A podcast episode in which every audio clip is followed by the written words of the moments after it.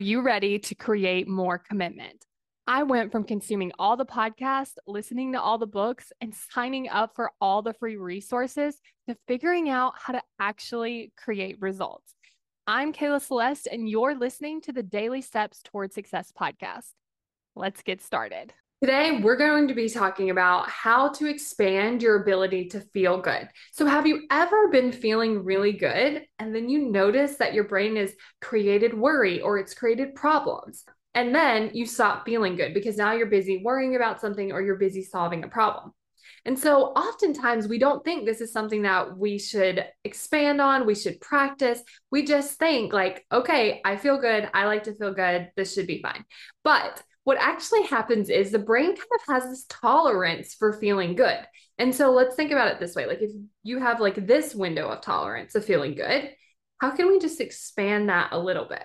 And the way that we expand that a little bit is by sitting in it and watching our brain create problems. So we're feeling good, we're sitting in it, our brain is creating a problem. And I want you to think about it like, okay, here's the platter, and we get to decide if we want to solve for this problem. Oftentimes, what we do is we have a problem and we just start solving for it instead of seeing, like, okay, my brain is going to offer me this problem. And I like to kind of have a little fun where I'm like, okay, I see what you're doing there, brain. Like, I'm feeling good. Here's a problem. You're not going to get me this time. Like, I like to think about it kind of like a game. And it's like, you know what? Actually, I'm not going to solve that problem right now. And so it's redirecting your brain to then back to the present moment and how you're feeling. What's great? What do you love? What does it feel like right now? And then the brain's going to come in with another worry or another problem. And it's again telling your brain, like, I'm not solving that right now. I can look at that later. This is not something I want to be doing. I see what you're trying to do here.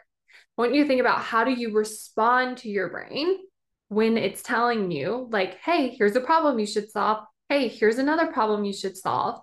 And what that does is it just keeps you out of feeling good. And so today, give yourself some space to feel really good and then notice what your brain does and then create your response to it.